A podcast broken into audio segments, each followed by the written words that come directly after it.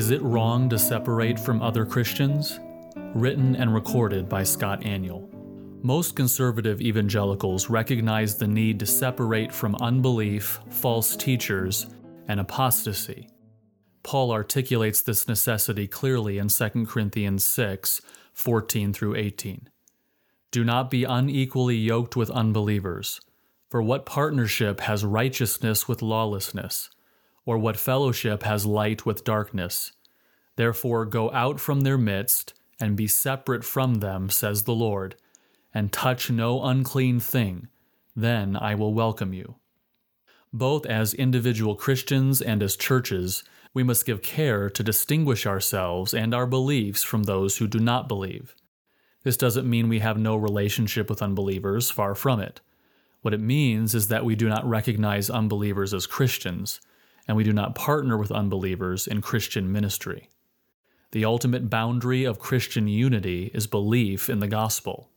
Furthermore, we must separate from those who claim to be Christians but who teach heretical doctrine. John states in 2 John 9 through 11, Everyone who goes on ahead and does not abide in the teaching of Christ does not have God. Whoever abides in the teaching has both the Father and the Son. If anyone comes to you and does not bring this teaching, do not receive him into your house or give him any greeting, for whoever greets him takes part in his wicked works. John is clear. Those who teach contrary to the teaching of Christ do not have God. Therefore, we must not receive these false teachers.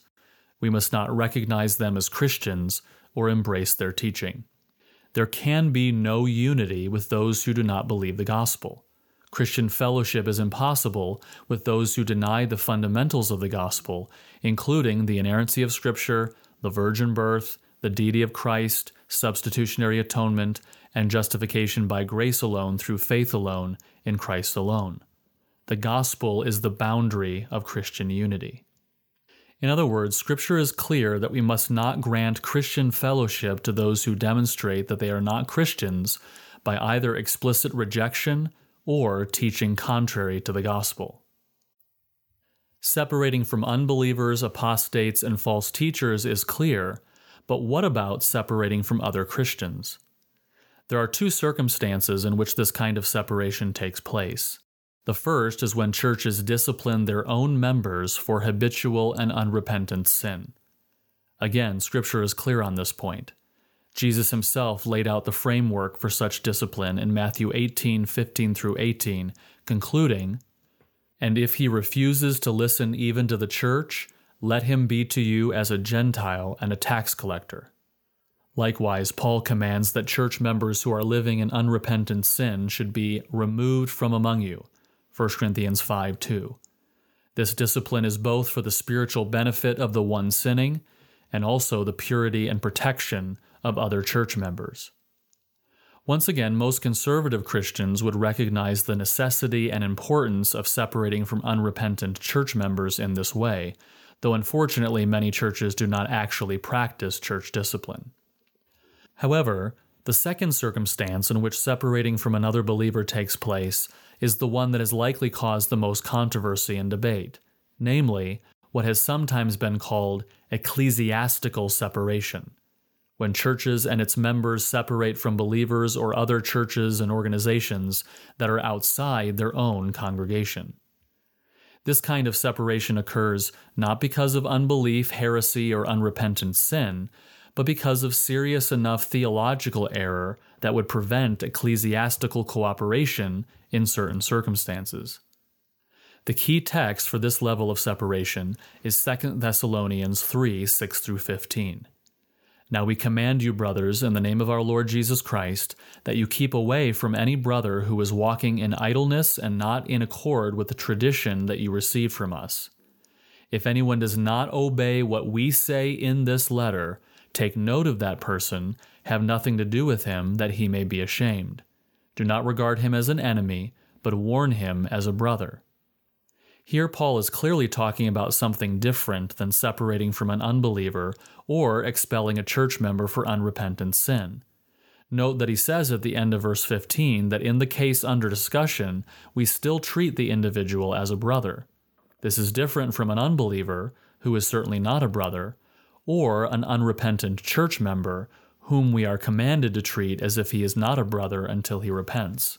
Rather, Paul's discussion in 2 Thessalonians refers to separating from someone we still consider a Christian, but we have determined either through actions or belief are in serious enough an error that we cannot unify with them in an area of Christian cooperation.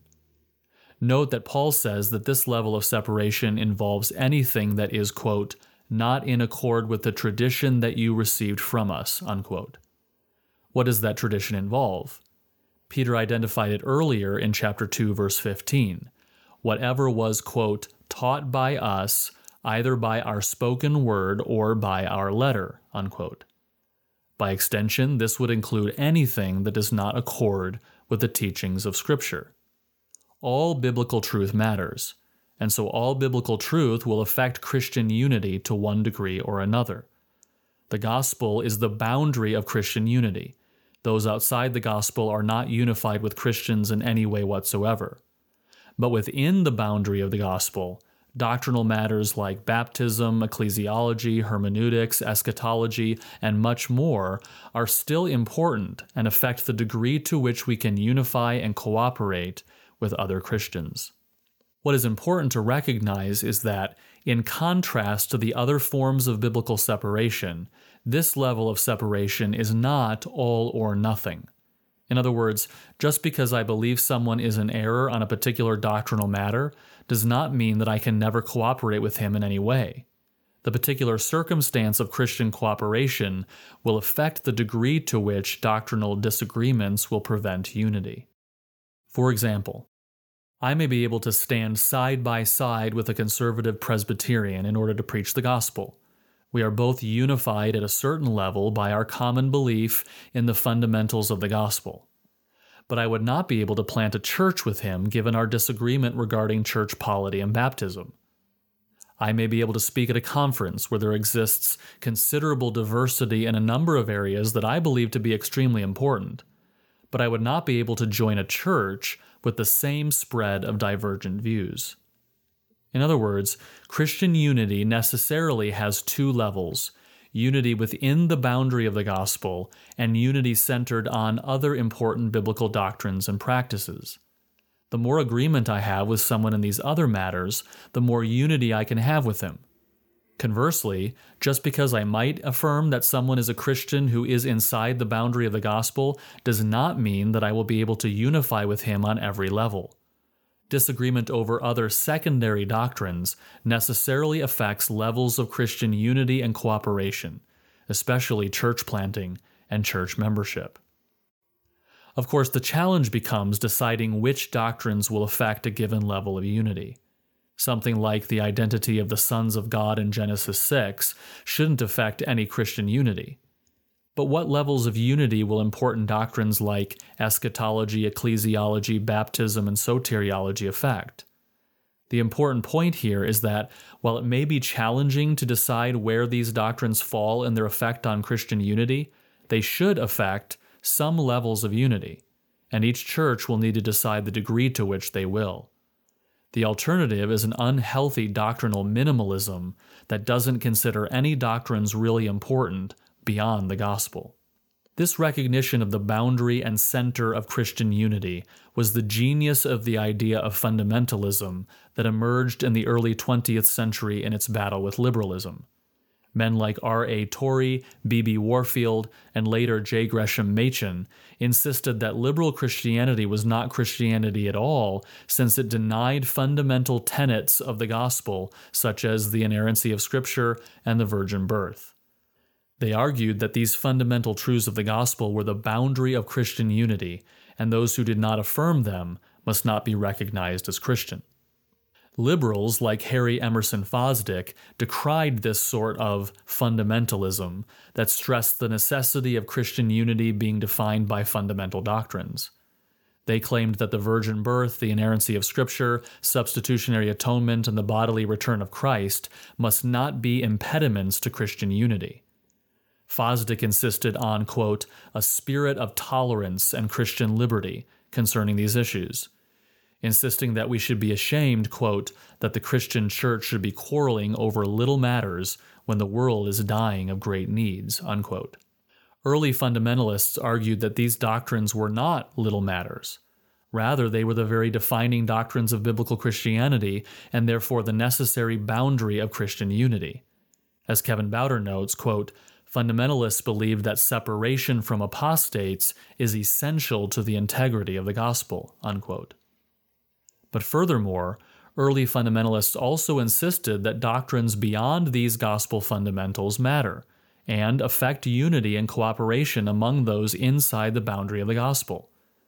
Unity among Christians, as illustrated above with church planting and church membership, will be dependent upon the level to which Christians agree in other important matters of doctrine and practice. Another way to say it is this Agreement on the gospel creates minimal Christian unity, whereas maximal Christian unity happens the more Christians agree on the whole counsel of God. Various hyper fundamentalist movements have perhaps notoriously made too big a deal of some issues and too little of others but the underlying conviction that all biblical truth matters and affects unity to one degree or another is rooted in the idea that the center of Christian unity is the whole counsel of God.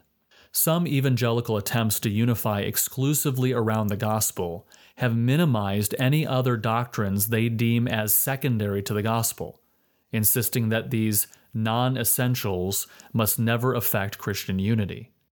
Doctrines like views of gender role, personal holiness, and the sufficiency of Scripture, or reverent worship, are considered divisive and a hindrance to Christian unity and gospel proclamation.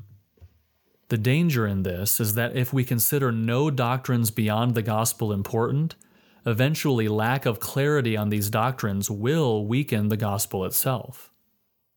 So, what happens when evangelicals like this minimize important doctrines? Doctrines that may not be essential to the gospel, but are nonetheless part of the whole counsel of God. The inevitable result must be that those who hold to these important secondary doctrines will not be able to cooperate on some level with those who do not.